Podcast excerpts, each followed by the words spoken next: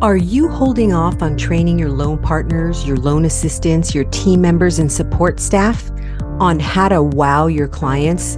Are they getting that kind of training from you? You probably plan on training them if you get a few extra hours, but when does that happen realistically? And meanwhile, your team is doing the best they can with the information that they have. But you know, this kind of training really doesn't exist anywhere else. When you do the training, that means you're not as responsive as you want to be with your clients and you're not hitting your closing and income goals as a loan officer. So, how much is it costing you to not have a team that's properly trained how to wow clients and referral partners so that they only want to work with you because of the great experience that they're getting? We teach them how to use efficient step by step processes and systems that work, how to follow up so nothing falls through the cracks and loans close on time and even early, how to build wonderful relationships with clients, how to wow people so they go, man, that was an amazing experience. The members of his or her team are amazing. They're so on it how to use scripts and dialogues for winning clients, setting expectations, and communicating with clients so that you can prevent problems down the road. How to handle difficult clients, how to make clients feel appreciated and valued, and how to handle and overcome objections. It might be time to ask for some help. That's why we're here. Loan Team Training has our next live WOW training coming up we train your team for you so you can focus on closing loans.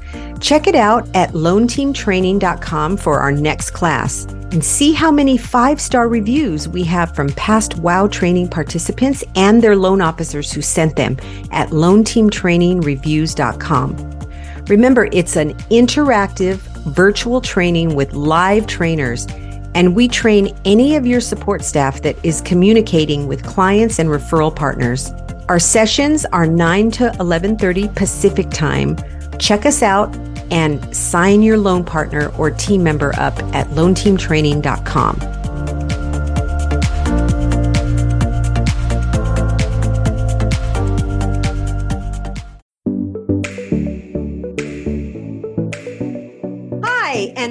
the Loan Officer Team Training Podcast. I'm your host, Irene Duford, and I have with me a very special guest today. I know I say that all the time. Every week I say that, but that's because I only have special guests on my podcast. And today I have Joel Sharpton, who is my podcast producer. And I'm super excited to have him on here. And I want to say welcome, Joel. I'm really excited about the stuff we're going to talk about today because today we're going to cover some stuff about uh, podcasting and how it can help and just different things about it. Not necessarily that you have to go do a podcast, but it will be fun to kind of just share some ideas because I know you have so many ideas that you've given me, Joel. So welcome. Thank you so much, Irene, for having me on the show. Uh, first of all, all of your guests are special, so don't uh, dismiss that thought. Yes, you introduce most folks that way, but it's true. I, I've told you that your circle of people are really truly amazing irene. I i very frankly had not done a lot of homework before you and i started working together and i did not know you other than by the referral that sent you to me yes. and, and his word. Renee rodriguez uh, shared you with me and said ah take care of irene. So i knew you must be somebody uh, that was worth my my time and attention right? But i didn't know the reputation that you had or the history that you had in the industry. And it's funny as I've gone through your episodes and I hear how your guests respond to you, I've done a couple of industry events even since uh, I started working on your show, and I mention you or I mention your show, and they're like, "Oh, really? Oh, oh." Oh, you're with the Freedom Club, folks. Oh my goodness, you know. So you have a great reputation, and I am very thankful to to be aligned with you, working on this show, and to be on this episode specifically. Well, thank you. What I'd love to talk about, just jump right in and talk about what is it that you love about producing podcasts? Let's talk about that first. You and I were just talking about it a little bit before we hit record. This is, and I tell my sons this because I, and my daughters too, although they're a little bit younger, I want at least one of my children to take this business over from me. I feel like I'm cheating the universe, Irene. I get paid to listen to great content from ambitious people in varied industries as they bring on people they're interested in and admiring of or uh, longing to to emulate in some way. And they all download their knowledge for me and i get paid to listen to that and go through it and, and make it better and more concise and more precise for the the listening public or the viewing public. I started out in the audio world. I, I come from radio small market radio. I started in 2004 doing the overnight show. I was doing like midnight to six. And i have always loved audio. I've fallen I didn't know this at the time that I started in radio, but I've since learned the story of the Memphis Recording Company, the group behind stars like Elvis Presley and Johnny Cash and Jerry Lee Lewis. Sam Phillips was uh, his motto with the Memphis Recording Company was we'll record anything, anywhere, anytime. And he just wanted to capture the world around him and the sounds that it made. I think audio, especially, is an intimate medium. We tend to take it in in our earbuds alone in the car while we're driving, maybe in the shower, even on a on a waterproof speaker or something.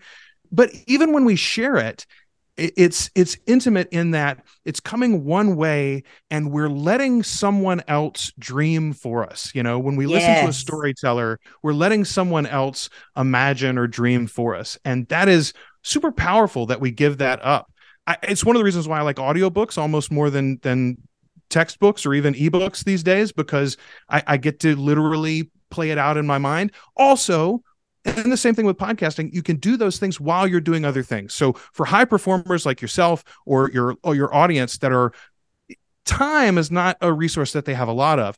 When you can take advantages of those little holes in time where some people might use Twitter or scroll endlessly on their phone or drift off into negative thinking. We can fill that time with learning, education, or even just entertainment, right? Something silly from time to time is good too. But that's how I fell in love with with audio. I moved into podcasting from radio because I wanted to own my own work anywhere you yes. work in radio it's it's going to be a corporate structure my corporate structure was very small it was only four station group four stations that worked together as a group but still any idea i came up with a great show a great interview i had some funny jingle all of that was someone else's property. Think of what's happening now with comics creators as their movies are being made with those ideas. Maybe they're getting a little bonus 5000 check from from disney but they're not getting a percentage because they didn't own that IP. With podcasting, you own your own IP. There are no gatekeepers, there are no money men, middlemen in between to to cut you out of the thing. And that's true for business owners too. And I saw that opportunity early on and said, "Let me lean into this and turn it into a business." I am so thankful to get to do what I do. And I really do. I do feel like I'm cheating the universe, Irene. Yeah, and I love to see people who love what they do for a living because that's what I, I love what I get to do for a living. And it's such a blessing, isn't it? To to love what you do and to kind of feel giddy about it, you know? Every day is full of hardships, no matter who you are, what you do. Everybody has troubles. And it's not about how big your troubles are versus someone else. It's about learning to lean into those struggles, to find a struggle that you can enjoy and maybe it, for my own case here here's and i know mindset is one of the things that you like to talk about most and we're going to get there mm-hmm. eventually but one of the big changes for me was to take personal responsibility i i've been listening to jim rohn lately oh that's a good person to listen to right right but I lit- I'm listening to I'm currently listening to an audiobook from him that's like a collection of his speeches and things all put together. It's like 11 hours worth of content. And personal responsibility is the chapter that I just passed over. And it's I used to think even five, ten years ago, these self-help gurus and people who are like, you just got to take responsibility, you just got to take action, positive movement, et cetera, et cetera. I'm like, yeah, but they don't take into account all the negative circumstances, all the biases that people have to face, et cetera, et cetera. I realized that's not what it's about at all. And this finally made it hit home for me. That the whole concept of personal responsibility is not about blame or or looking down on people who don't achieve or anything about that. It's literally just about you. It's not about anybody else. That's it's right. about my situation right now and how can I improve it? If you don't like things in your life, if your whole ethos is, is about, well, the government's bad or this group is bad or my negative relatives are bad or I've never been taught how to use money, et cetera, et cetera, et cetera, then you have no hope because you can't change any of those things. Yes. Whereas if you say to yourself, I can work harder. I'm good at these things. I have these relationships to lean on. I know this information that I can share. I know these resources that I can tap into to gain more skills and knowledge. Then you have not just hope, but like possibility and expectation, and you've got a goal to strive for. It, it anyway. It's it's a total shift, but that that shift has it's revolutionized my business. It's made me a lot happier on a day-to-day basis. And i'm i've become a real evangelist for it honestly. Yeah. Isn't it it's so fun though. So in, in podcasting and in your business the different things that you've done throughout your life what's one experience that you've had that might have been hard but you really learned something really good. And none of this is pre-planned. Just for the listeners to know, I didn't ask Joel any of these questions in advance. This is this is just conversation that we're having, which is my favorite way to do the podcast.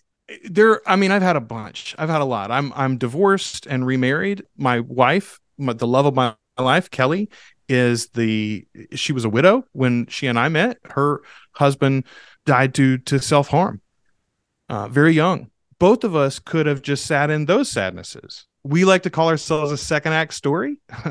I love second act stories. I think they're I think they're the best. Those twists that come after a while when things look gloom and and dim and not just good can come out of that but but triumphant good, you know. Yes. She's the best thing that ever happened to me.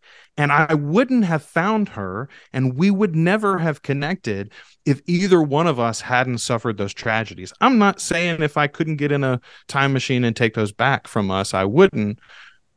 But at the same time, without them, I wouldn't have this person who, that is everything to me. Yeah. So that's one. That failure, that that crash, I learned a lot from that. However, the one that I want to lean into and talk about a little bit is the crash of my business. We were talking before the recording about the beginning of the pandemic and how that changed my own podcasting, and it did pretty rapidly. It also decimated my my business. I got cut in half in a week. I was working with a ton of hobbyists, people whose podcasts were about and I don't want to pick on these areas, but they were about a TV show or they were about, you know, their lover of a sports team. And there's nothing wrong with that. And I think podcasting is an excellent medium for that. And there's also money to be made through those hobbies. Ask my friend and client, Jonathan Oakes. He runs uh, Trivial Warfare. That show is all about trivia. It started just because he and his buddies like to do pub trivia and they wanted to bring that experience to the podcasting world. But it's evolved. He's got four, five, six shows, I think now. He's got a whole media group and he's making almost as much money from podcasting as he is from his very cushy job. There's money in those hobbies, but yes for a podcast producer, there's not a lot of consistency in those hobby areas. I am disposable income for those folks. Yes. So, what I learned through that experience, and I did get cut in half, I reached out, first of all, to the network that I had and the folks that I knew, some of my older clients. I raised rates on some older clients that I had had for a long time at the same rate. I, I told them exactly what I was facing, and I said, "Would you mind? You know, would this be an? Un, let's do it over a month or something like that. We'll make the shift." Every one of them, without a doubt, said, Absolutely, let's lean back in. They understood the circumstances. They were probably facing similar circumstances in their own business. Mm-hmm. But the other thing that I did was I reached out to a couple of folks in the real estate and mortgage industries. I reached out to Dustin Brohm and and Phil Treadwell. Phil Treadwell runs the Mortgage Marketing Executive Show. Dustin Brohm he owns and runs the Massive Agent podcast. Mm-hmm. And the mm-hmm. two of them had told me before, "Oh, we'll send you referrals." And they had sent me a couple of referrals, but I hadn't leaned into it. I've never had any sort of like referral structure where I do kickbacks or thank yous. I still don't have that, by the way. But I thought about it then for a minute, actually. I'll tell you, Irene. I, I reached out to those two and I said, folks, help me out. You know, what can you do for me? And they immediately started sending me names. They started kicking the tires of a lot of people that they had said in the past, hey, you ought to have your own show. Why don't you have a podcast? It'd be great for your business they re-entered those conversations with some folks and stirred some mm-hmm. business for me that way. They connected me with other connectors, folks like Kyle Draper, who his show is called Social Media Mindset. And he just has a when this episode launches, by the way, he will have had a book come out today. I'll look that book up in a minute, but he's got a book all about social media. And you uh, loan officers that are listening to this, especially you and your team need to know how to take advantage of social media. That's one of the things Irene and I are really focusing on today is everyone is a content creator if you're a business owner or an entrepreneur. So yes. think about that. Kyle, though, is just a furnace of referrals and he just passed them out left right. And so all of a sudden, I rebuilt my business, and, and it wasn't overnight. It took me about a year, year and a half to get back to where I was. And then now I've surpassed that. But now that business is built firmly. First of all, it's on a lot more clients, wasn't such a, a, small base. And I've got a lot of different services. Some people I just manage their podcasts, really post and mix, master, and publish. Some folks I do full edits and write show notes for, like you. Some folks, it's somewhere in between, right? Some folks I'm mm-hmm. doing videos for, some folks I'm only doing audio for. But all of them basically now I'm part of their business strategy. I'm part of their marketing budget, not their disposable income. Yes. And so my business is more stable and secure. I can count on that revenue month to month and quarter over quarter. There are rises and falls seasonally based on the nature of the market and like live events that I do and I'm part of and things like that. But I have a base that is significantly higher than it was before that I can count on. And that's a lesson I learned. I will never put my business in the disposable income category for my clients again. Yes, that's a big lesson. You know what I love about the way you describe that is the people that you are connected with connected you with other people. So you are involved with connectors.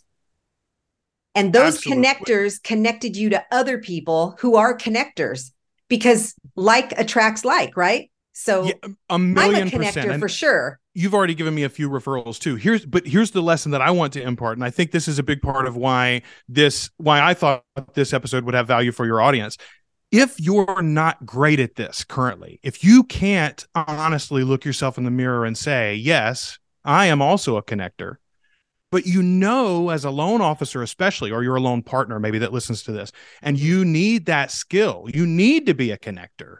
It's one of the big values that we can bring to all of our clients how do you improve that skill? How can you practice? How can you put the time in? Guess what? A podcast is a great way to learn how to be a connector. You're forced, first of all, to interact with people that you may not know well or may not know at all. You're forced to do a little research. Who is this person? What are we going to talk about? And how am I going to lead the conversation? You're also forced to learn the skill, Irene, of leading the conversation. You're the host here. You've got an agenda. This isn't a negative thing, but you've got an agenda for what you want to get out of me. Yes. I've obviously got an agenda for what I would like to share with your audience too, right? Now, in a perfect world, those align perfectly, and we never have to deviate from just a natural, free flowing conversation. But I've seen you do it. We're going off into this direction. You're like, this doesn't have value for my audience. Let's talk about this. and you can refocus that. You can reframe the story that's happening in front of you. Podcasting allows you to put in the hours and to get better at all of those things. So, it really does. If you want to be a connector, start a podcast. Yes, that's a great idea. And a lot of loan officers have started a podcast and they interview successful agents. And that's a really great way to do it. And sometimes they can do it just for their own enjoyment. They can they can recruit that way as well, right? A loan officer could also have a podcast to show how great uh, their knowledge, not how great they are, but their knowledge I think there are a million different ways that you could take this. And I think the so this is part of the process. The first thing that you need to decide is you need to agree with us. You need to buy into the idea that you, as a business owner, as an entrepreneur, as a loan officer, as a loan partner, you are a content creator. Yes. Buy into that first. Once you bought into that, though, then you have to do ask yourself, what is the format that I want to present this in? And here you start with what do I like? What do I enjoy? What do I enjoy taking in as a viewer myself? And also, what could I enjoy creating? So, mm-hmm. for instance, here's here's a simple one, Irene. When I wanted to get active and more active on Instagram and Facebook and and TikTok, I wanted to just reanimate and reactivate my social presences. The first thing that I decided to do was I'm a big movie buff. I watch on average over the last five years, like 150 movies a year. A lot. Mm-hmm. I watch mm-hmm. a lot. But people don't know that generally. I don't talk about it a ton. I used I tried for a while, maybe even doing like video reviews. I wrote blogs with like mini reviews for a long time, but who reads a blog anymore? So yeah. the thing that I finally decided to do was the platform I use to track my reviews is Letterboxd. Uh, it's got a great website and an app. I said, I can take that, I can share an image with my star rating, I can share that to Instagram stories and put that up on Facebook as well. And immediately, within two, three days, I had gotten five or six DMs from different people And none of those were about business, but it was like, hey, I didn't know you liked that movie. Or, boy, that's a real stinker, isn't it? Or that's way too scary for me, or whatever. People were interacting with me on a one to one basis that hadn't in the weeks before simply because I had thrown a little content out there. All it took was one extra little share on my on my smartphone, my my supercomputer that we all carry around in our pockets but it was just the thing that I was already doing. I like movies. Let me talk about movies. If you're a big sports buff, talk about sports online. yeah whether that's just snapshots and a caption, whether you want to put your face on camera once in a while talking about your favorite team or just wearing the gear. Irene, I've noticed you've commented on a few of my posts because I wear a Dodgers cap a lot. You're yes. a Dodgers fan, right? I'm a Dodgers yeah. fan through and through. But whether those people that interact with me are Dodgers fans or they hate the Dodgers, that blue ball cap every now and again is going to get me a comment, right? Yes. So it's those sorts of things that you can do to just start testing the waters, find yes. out what you like, find out what you might like to do. And then you just lean a little deeper into that or find out, oh boy, I don't like that. Well, lean away from that and into a different angle. N- not all of us have to be YouTubers. Not all of us have to be podcasters not all of us have to be Instagram stars. Not all of us have to be on TikTok at all. But mm-hmm. if you own a business, you have to talk about your business. And the place yes. to do that in the modern world is on social media. So we've all got to be content creators of some kind. So that's yes. the first thing I would say. And then to dig deeper into that about like how the angles that a loan officer specifically or a loan partner or a loan team as a whole what do they need to do with a podcast or what could you do with a podcast? You could do first of all you could do what you're doing which is a, little bit more specific because you've got training and courses workshops specifically for loan teams. So yes. your podcast is not just about your training. It's not even mostly about your training. But anything that is on your podcast you take the opportunity once in a while to tie it back into this is why it's important to build a team. Mm-hmm. This is mm-hmm. why it's great to have real training. But loan officers don't have time to train their teams. You see, you're you're providing points through the content that's happening naturally to reference why I'm useful and the services that I can provide to you. Right? Mm-hmm. It's not a hard sell, it's the softest of sells, but it's genuine, it's real, and it and it makes your podcast more meaningful and direct as an avenue to your business how else could you do it? Listen, I don't have any courses. I don't want to teach anybody how to do this business. I just want to close loans and sell homes, right? Okay, great. What could your podcast be about? The number one thing that I would do if I was anywhere real estate adjacent, loan officer or real estate uh, agent directly, or a brokerage or a real estate firm or any of these things, I would want to be the mayor of my region exactly. on social media and in podcasting and on YouTube. And you look, I, I'm not going to pull out any specific examples. There are a bunch around there. I don't, I don't want to call anybody because I'll leave somebody out that I should mention. So, but there are people that are doing this well already. But you could just go around and interview business owners, entrepreneurs, interesting young people in your area that are doing special things. Somebody who started a, a, foundation somebody who's running a charity. All of these things a great new restaurant opens right? Yeah all of these things are interesting and compelling content about your region. And who's highlighting it? Every little area has been robbed of our local newspaper. Most areas the TV stations have consolidated down so that you've got one TV station maybe for, you know, 400 square miles in every direction. Mm-hmm. Everybody's overworked and stretched tight, and they're and they're all forced by the incentives of their own mediums, by the way, to focus on sensational stories. So you can come in to an open medium and take advantage of the, of these people who want to talk about their stuff. And what have you now created? You've created every single one of those interviews that you have is somebody who loves you and loves your show, talks about it to all their friends, tells people what a treasure you are, how important you are to the region and area.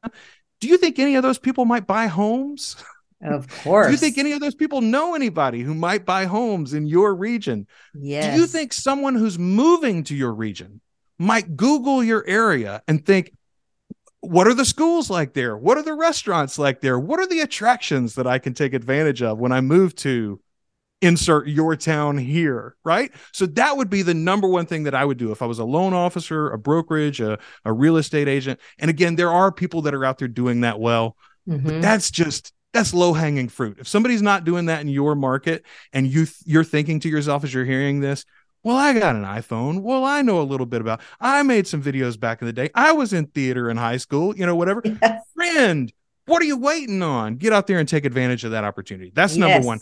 Here's another one that I think so few people think about or or offer straight up 101 type college level courses on mortgage and real estate investment. And some people are doing this obviously, lots of people are selling that type of thing. But you here's the and here's the two values that you would get out of it as a mortgage officer or a brokerage. If you created that kind of content first and foremost you could just use it internally to train new partners team members etc right? Mm-hmm. you want to explain the business to somebody and onboard them where they have enough knowledge to help you file the proper paperwork and whatnot you want to get all of your team members thinking entrepreneurially where they're all working for real estate investment where they've all got portfolios by the time they've been with you five ten years start a podcast where you explain that information where they can listen to it on their free time where they can share it with their family members where they can share it with their peers.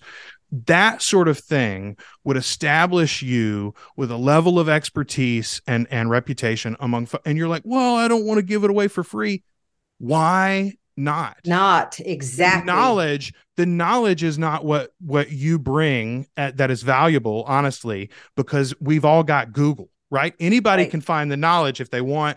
The value that you bring as a loan officer that is doing this kind of education would be that you're showing people i've got nothing to hide.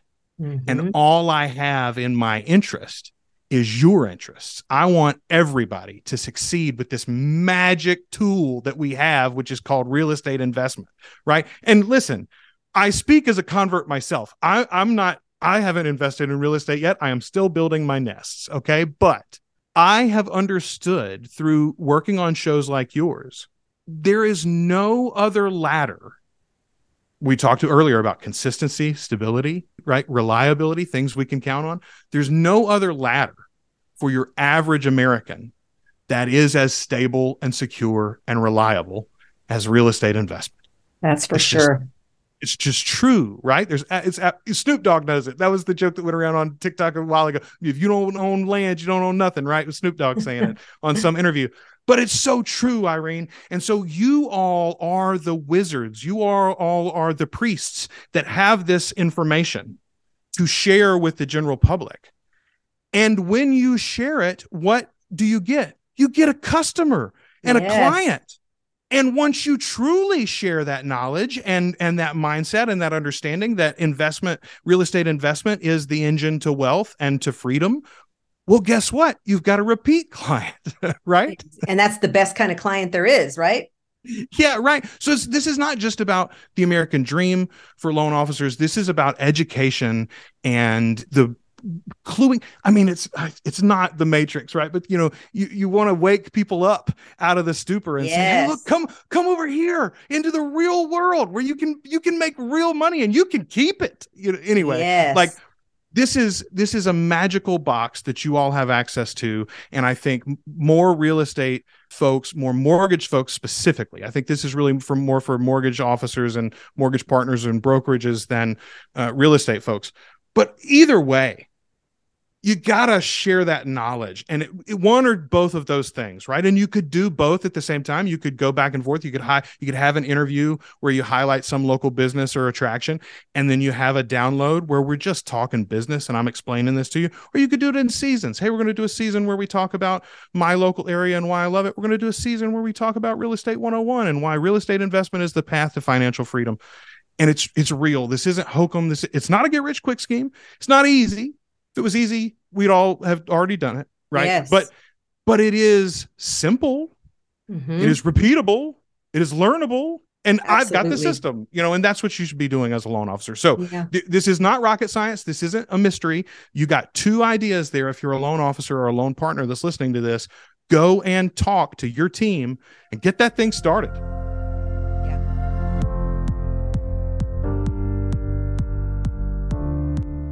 Have a loan partner who does the loan consultations, structures the loan, and converts the buyer to work with you? Or maybe you have a loan partner who you would like to move to that position so that you can be freed up to go get even more loans. How about a newer loan officer who could benefit from some training in how to convert buyers to work with them? Our client conversion training is very specific to this role. It will help them convert even more clients to work with you and your team. Here is what we cover, at least some of what we cover. How to have clients that regularly say, Yes, I want to work with you. Learn emotional intelligence and how to connect with clients on a deeper level right from the first conversation. Increase confidence. Discover the key to a successful mindset. Memorize scripts, dialogues, and we'll do it with live role play. Set your team apart from other loan officers. Build trust with clients. Win over the rate shoppers. Get more referrals each month. Answer objections from clients with confidence. Structure ideas to give clients great options to build wealth through real estate. Present different loan options clearly and effectively. Master the buyer loan consultation. Know the value of communication and follow up. Build a great rapport with your team. Our next client conversion training class starts Thursday, April 13th, 2023. It's a virtual interactive class on Zoom with live trainers, and your team members can attend from wherever they are. As long as they have audio and video, everyone participates. It's a 10 hour live class divided into four two and a half hour sessions from 9 to 11:30 Pacific time on Thursday and Friday for 2 weeks in a row. Sign up your loan partner at loanteamtraining.com. You'll find the class on the client conversion training tab. You know, years ago, I got into video marketing through Carl White. He taught me about video marketing. And when nobody else in my town was doing it, I was doing video. And it used to be you had to do an ad, right? And then you do, yes, you do some cold calling, right? But you did an ad and then social media came out and then we could put things there. YouTube, we were able to put things on there, you know, and then Google helped a lot. Obviously, you you get Googled when you do things like that. But now we have podcasting, which is taking the videos that you do to another level.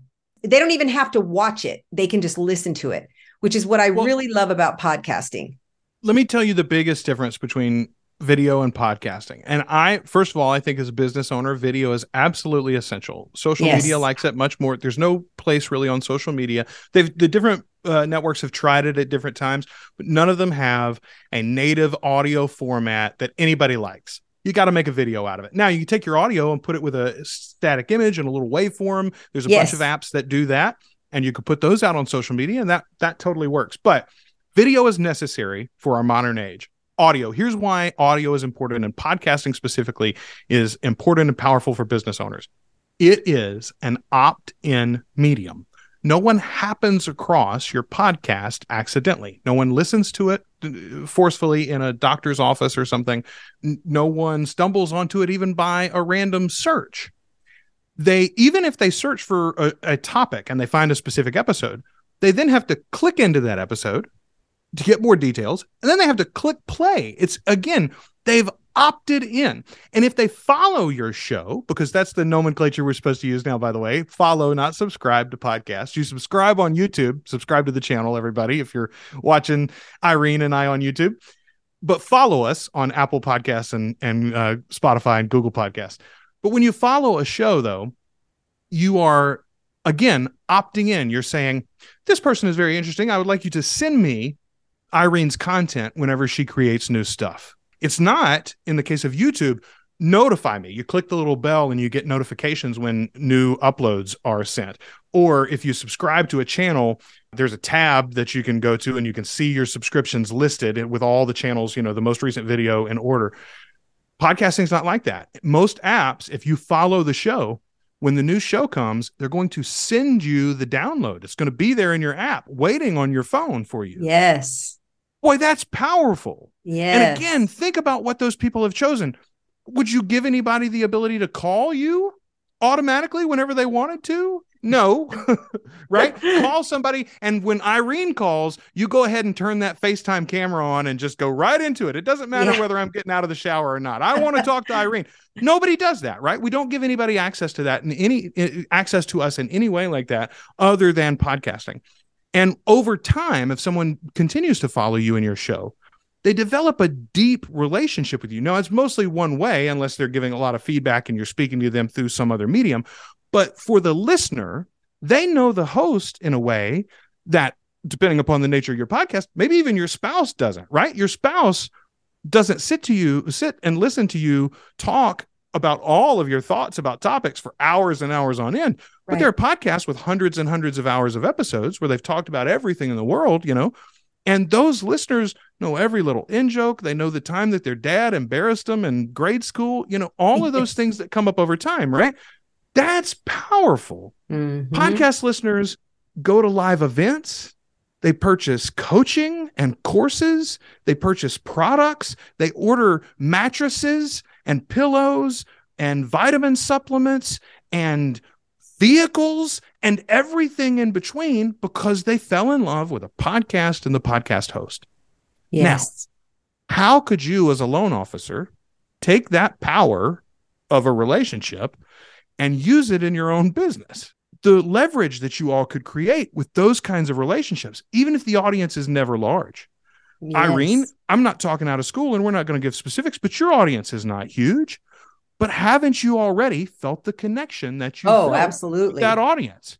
Yes. Let's talk about feedback for a minute. What is it like and and how have you found that to get the feedback on the show that you've been creating? I love it. I, I am amazed at the feedback that I've gotten. I didn't even know some people were listening to it because you can't tell who is listening and who isn't. You just know that people are listening, right? You can tell by your downloads. You can see on the other end how many people you have listening, but you don't know exactly who they are. I'm sure they'll create that at some point, but you don't know exactly who they are. But so it's surprising sometimes when people say, Oh, yeah, I listened to that podcast or I heard you talk about this. And it, it still surprises me because I haven't been doing it that long but it still surprises me. And it tells you how many subscribers you have too, which surprised me as well. So it's it's kind of fun, you know, to know that you're giving valuable information because that's the reason I started the podcast was to give valuable information about different topics, not just loan officer topics. As as you know, because you've done all my podcasts, you've pro- you've produced all of them. There's been times where we talk about someone who knows how to give presentations, somebody who d- teaches us about self talk. I didn't want a podcast that was only about the loan business. I wanted to mix it in a little bit to give a little bit of uh, variety for people that are listening. Of course, we're geared towards loan officers, but self talk is a, is an important topic for loan officers. It's, and it's very important but that episode and i i shared some some pieces of it because that episode did a lot for me personally irene. I, I don't want to get off track though. We'll come back to the no this is good. self-talk i promise. You know for loan officers that are listening to this as content creators it's not just about our business. We should focus on our business. That should be what we're creating content for in the broad scheme of things honestly, I think that because if we're doing things right, our we ought to be integrated, right? Our life should be aligned with our business. Our business should be part of our purpose, et cetera, et cetera, right? Yes. But even if even if that's not super you, you've got to bear parts of yourself in this content that you're creating, whether it be through a podcast or whether it just be through Instagram and Facebook posts or something don't just make it about your business because if it's just about your business, then why are people choosing you over every other loan officer that they already know or the mortgage officer that their mother used or whatever, right? The point of the social media world and why Irene this whole thing I think really rolls into something that you've been doing for decades already.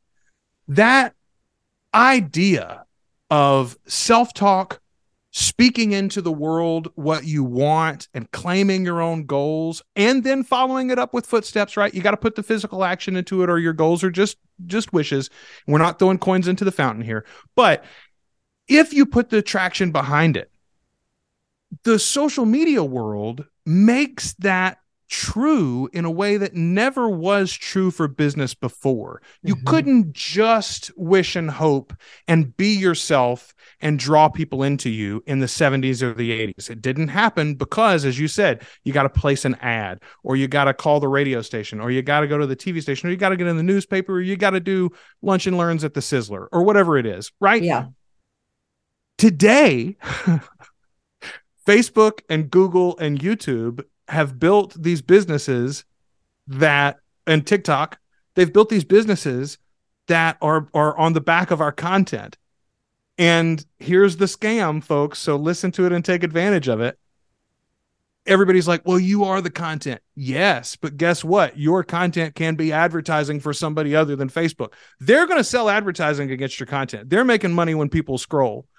They're making more money when people stop scrolling for a minute. So if you can create compelling content that will make them stop, Facebook, Instagram, Google, YouTube, all of them will love to serve that content to whoever they might have on their apps. And if that content involves drawing people back to you, then it benefits you too. That's free. You don't have to ever place an ad on anything. That's right. Irene, you mm-hmm. just make the content and put it out there. And if it's good information that's entertaining, if you're genuine, the people who want to work with you will, in fact, find you. Yes. Google and TikTok and YouTube and Facebook all are serving it to them on purpose. They're Mhm. daily working on the algorithm to figure out who that person is and how can I get Irene's content to her. Everyone succeeds in this algorithm thing. And and I once you realize that, oh wait, the universe has bent in our favor for some reason. Like excellent. Let's let's all grab onto it though and take advantage. And you can't do that if you don't start creating the content. And in creating the content, you can take pieces of that content and you could get one piece of content and create 20 pieces of content from that one piece of content. This again is why I think podcasting is so great and why I do think more people who won't ever really consider it unless they're exposed to some sort of conversation like this, hopefully, I think more people should consider it. There is no easier. Everybody's like, well, I don't want to make videos, man. Like, how am I? I'm not going to learn a TikTok dance. I'm not, I don't even read that many books, Irene. I can't make a series about what I read or whatever. But that conversation that we have when we have a a, a podcast like this. You and I got on a Zoom call, which everybody knows how to do. Zoom is recording this thing for us. Yes. I just put my iPhone up here on the on my Mac. It's connected through continuity camera. You got a great camera. We both got a little setup behind us, so we look nice. We put on put on our nice outfits today, so we look good for the camera, right? But this is just a conversation. You and I have conversations off the air all the time through email and text or whatever. yes. How many conversations do you have a day in your business and daily life? Right, Mm-hmm. Yep. just capture a few of those and then you'll find is every moment of it golden or or you know a million dollar idea or wonderful no probably not most conversations might not have value for public consumption but a couple of your conversations every week do and even Mhm. if the whole conversation doesn't there are moments within it where you have a revelation or the other speaker has a revelation or together you come to a pithy version of knowledge that you both had before but you've never been able to make it so concise and and bite sizable and and digestible. And suddenly you're like boy if i could bottle that i would have changed a lot of people's lives right? Well guess what? If you were recording you could change a lot of people's lives with it. Yes. You know, there's been so much gold that you have talked about today, so many ideas. I think it's great. One thing that I always ask people, and now I'm going to ask myself the question. I've never done this before, but as you were talking, I, love was it. thinking, I'm going to ask myself the question What is one thing that if you could go back and do it again, what would that one thing be? What's one mistake you've made that you go, if you went back, you would change it? And not too many things, right? Because we all learn from things right? We, when we make mistakes, we learn from it. And that makes you who you are, as we were talking about earlier. But for me, it would have been I've had this idea to have a podcast for years, and I didn't do it. I talked to Carl White about it. I talked to Steve Kiles about it. I talked to everyone I know about it. All of, you know, my coaching friends and people that I coached and just friends, family, everything. But I didn't take action on it. And if I'd have done this when I first started the training company in 2019, oh my gosh, what a difference it would have made. and I would have reached more people because I'm all about helping people. Of course, I want to get people to come to the training class because that's how I make money. Of course. But my biggest passion for training people is because I didn't get trained when I came into the loan business. That's part of the reason I coach people, I coach loan officers. But the reason I started the training company is because I want to help people. I want to help mm. loan officers to succeed. And that's how we do it is by helping. Because when you help the team, you help the loan officer and you help the team. So it helps everybody. And I'm passionate about it. But what if I would have started this in 2019? What if maybe I wouldn't have met you then? I don't know, whatever would have happened would have happened, right? But if I'd have gotten started in 2019, imagine what would be happening right now with how many more people I could have helped. And that's how it is for loan officers. How many people can you help as a loan officer? It, it's all about how many people you get in front of. That's what it's all about. And I, I joke a lot about it. I have this amazing training company, and it's like I joke that it's this well kept secret. Well, it's not a secret. It's just that I haven't spent time really telling people about it. It's kind of like when I was a loan officer, I worked in an area where you could do USDA loans, which is 100% mm-hmm. financing, no money down. Most of the time, the seller could pay the closing costs. And that's how we worked it. But did I tell enough people about it? No, I didn't. There were people that we could have helped that we didn't help because I wasn't standing on the rooftops telling people about it. Well, I'm done with that. I'm done with that part of my life. I want to tell people what we do in our training company because we help people to succeed in our training company. We not only help the loan officers succeed, but the loan partners, the processors, all of the back end support staff, they all succeed because of what we can teach them in our training. And so I, I'm passionate about it. I want to teach them that. So that is the mistake that I made by not doing it back then. I talked about it and talked about it and talked about it and didn't take action. And, you know, Carl used to say years ago to me, You're an implementer. The first time he said that to me, I looked at him and went, I am? Like, nobody ever told me I was an implementer before. And I used to jump on things really quick. But then when you get busy and you're doing things, sometimes you have a tendency not to jump on things. So this was one of the mistakes that if I could do over again, I would and imagine how many more people we could have helped. And so that's what I want loan officers to think about today. Are you missing an opportunity to help more people? Because I know all the loan officers that I coach, that's what they're all about. They're about helping people. Yes, we get to make money. Of course, we have to make a living, right? But it's about helping people. And if they can do video, if they can do audio, if they can do a podcast, all of those things are going to help them to reach more people. And that's really what it's all about. I'm just at the beginning of my content journey, just at the oh, beginning absolutely. of it. Absolutely. But and, Irene, that I'm I'm that is exactly my regret as well, by the way. I started in radio in 2004. I was living in New Orleans in 2008 and I had like an hour and 15 minute commute in the morning and it was like an hour and 45 in the afternoon or evening because of traffic across the city to get back home. That's when I started listening to podcasts in a big way. And I was listening to a ton of them then. I had all the know how in the audio world. I even had most of the gear already. I had microphones. I, I could have gotten audio into my computer. I could have made these recordings. I could have learned how to do it just like the people. Uh, and it's not like podcasting was even brand new then. It was already four or five years old as far as like in Apple Podcasts and things like that. So I should have jumped on then. Instead, I waited. My first show didn't launch until 2012. I launched my business in 2016. Well, the math isn't hard there, folks. If I had started my podcast in 2008, when I first saw the, you know, the quality and the opportunity in that medium, then my business would have launched about 2012 instead of 2016. And so, yes. Irene, when you started your show in 2019, I would have already been ready. I would have had those connections with folks like Renee to connect you with me. I think about Renee. Renee was another one that he put off his own show for a long time. Oh, what would I say? I I'm I sell that stuff. I don't want to put it out for free. You know, all sorts of excuses. There are all sorts of reasons not to produce content. Yes. But Irene and I have already given you hundreds for why. And you just made the best point of all, Irene, and I want to center it in and underline it, and then I'll stop taking over your show. um, you are all about helping people.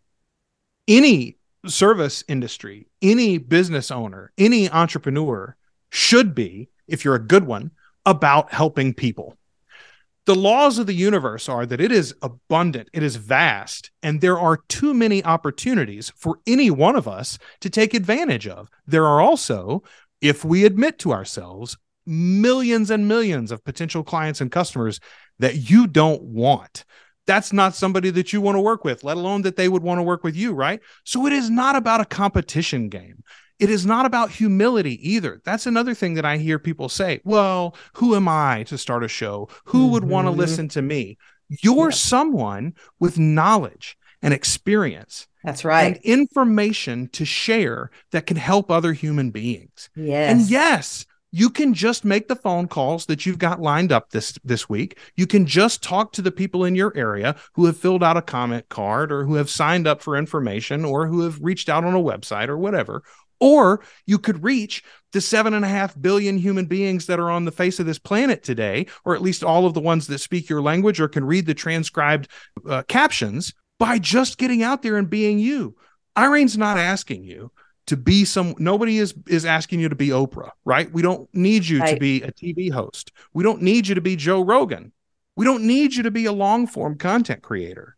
But if you're a business owner you've got information and, education to share with people. And not all of those people are in your area, are in your market, are in your budget, right? Not all of those people will be able to work with you, but all of those people can benefit from your knowledge. And they all know someone who can work with you. That's so it comes thing. back anyway. That's yes. the other law of the universe that I forgot. It's the law of reaping and sowing. When you sow, you reap a multiplied reward. You don't get back what you put in, you get back a multiple of what you've put in. When you put in diligent work, when you give information and education away, when you help people, the universe will come and help you. Absolutely. I agree. You know, when I when I um, got your name from Renee, I was super excited to get started, but I didn't know where to start. I had no idea where to start. And that's what held me up for so long is I didn't know exactly what to do to get started. But when Renee gave me your name and I trust him, I knew that I could count on you to be the one. And I have just had the most wonderful experience podcasting because all I have to do is record it and send it over. And you do everything else. And uh, of course, you know, I look at it and, and I very rarely have to make any changes because you're so good at what you do. But it would have taken me forever to do it. And so that was it. It's a plug and play for me. And that's why I enjoy podcasting so much because all I have to do is the fun part. It's this part right here, talking to my guest. I think that there are obviously different needs for different people, right? Different people who are out there listening to the show, they might not all need what you needed from me, which is not only the the backhand stuff. That's true. The other thing though that I think you needed is a little bit of positive reinforcement, a little bit of those th- this this talk that we've already had, which is like, yes. hey, it's not about humility or or being braggadocious. You've got information and education to share. Or what does it look like when someone reschedules, Joel? Well, here's what it looks like, and here's why the audience won't care, or here's how you can avoid that in the past or yes. in the future. You mentioned earlier you're bad about bringing up and reminding people about your training that's happened in the podcast, right? You weren't yes. putting in as many references and, and I brought that up. I was like, hey, you know what you could do? We could do this. And you'd be like, well, what about X? Yeah, not only that, we can do dynamic advertising insertion. Irene, do you have a, a live event coming up this month, right? Yes. Okay. That live event, we can take that information that you record once. We're going to put that in the episode like normal this week because you just recorded it. But I'm going to take that specific information out.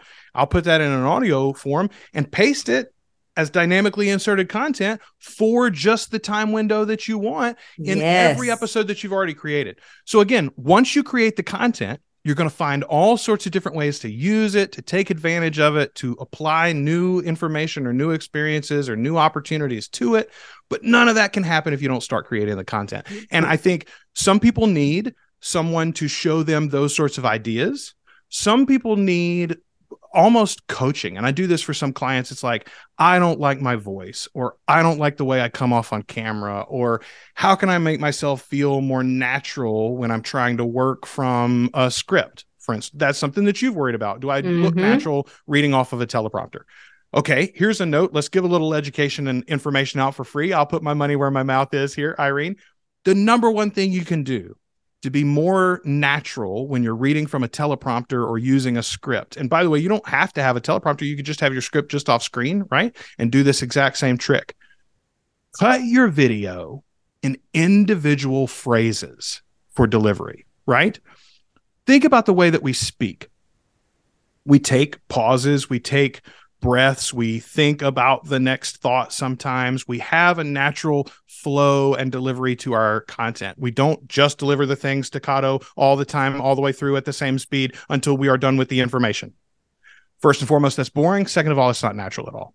Mm-hmm. So for video, lean into that this doesn't work for live, right? If you want to live stream to Instagram, this isn't going to work. You're going to have to be more natural than this, even. But if you want to create produced content, pre produced content, and release it, then literally deliver your script in line by line or phrase by phrase, sentence by sentence, whatever you can hold and keep as an idea. Here's the other thing that that will do if you're not directly looking at the script the whole time while you're delivering that phrase, that sentence, that little section of, of wording, you might end up paraphrasing it, right? How will you paraphrase it, Irene, into a more natural for you language. That's right. right. So you write out a great script and you make a good point. You still make that point in the video, but you'll make it more naturally you. Then you come into the video and you cut or you hire somebody like me or even a VA. So a lot of this can be done overseas, by the way. If you're not worried about all the technicality and you're not worried about the coaching back and forth, that's the thing mm-hmm. that is more hard when you're crossing cultures or time zones.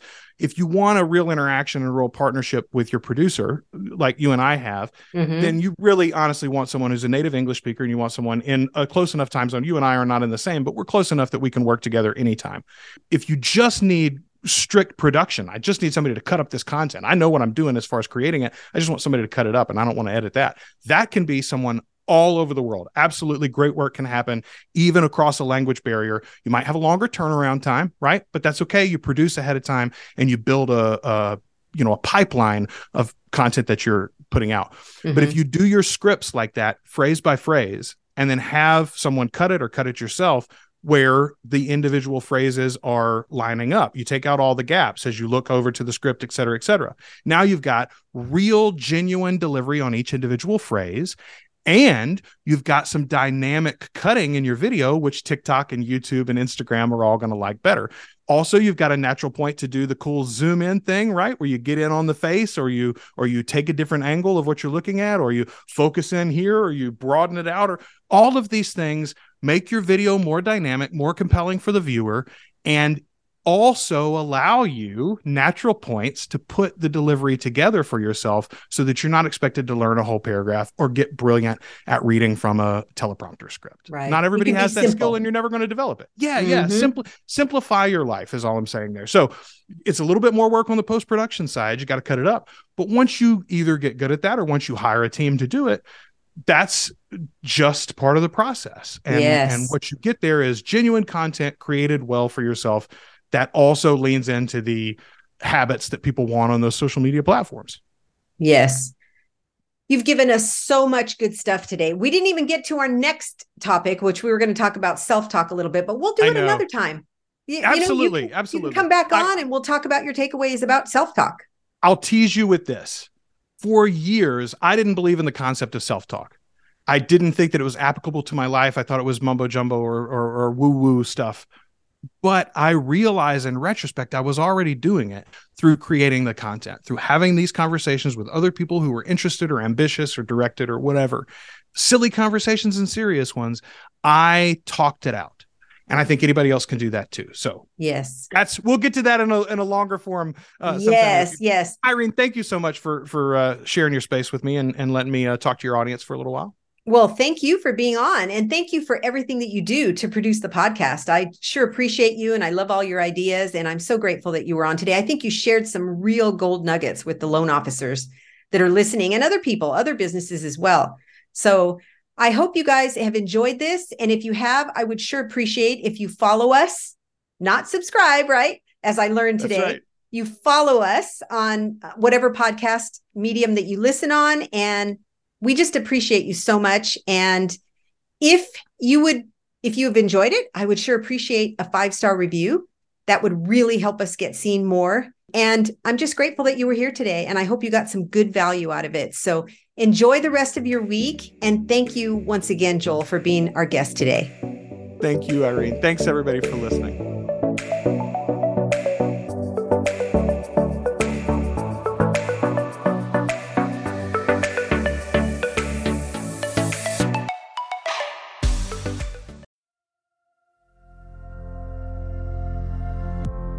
A loan partner who does the loan consultations, structures the loan, and converts the buyer to work with you? Or maybe you have a loan partner or a team member that you would like to move into that position so that you can be freed up to go get even more loans. How about a newer loan officer who could benefit from some training in how to convert buyers to work with them? Our client conversion training is very specific to this role. It will help them convert even more clients to work with you and your team. We help you to be seen as a trusted advisor. We cover every aspect of converting clients to work with you. They're going to learn emotional intelligence, what it is, and how to utilize it. They'll discover the key to a success mindset. Yep, we go deep on this one. How to build rapport right from the first conversation. How to ask the right questions. How to answer objections. Specific dialogues and strategies to overcome rate shoppers they're going to practice live with other class members. And they're going to also learn how to ask for and receive referrals. How to master the loan consultation with loan strategies that help the buyer make great decisions for their future. Client conversion training will set your team apart when they implement the training that they're going to receive in our class. It's a virtual interactive class on Zoom with live trainers and your team members can attend from wherever they are as long as they have audio and video. Everyone participates. It's a 10 hour live class divided into two and a half hour sessions from 9 to 11:30 on Thursday and Friday for 2 weeks in a row. Sign up your loan partner today at loanteamtraining.com. You'll find the class on the client conversion training tab.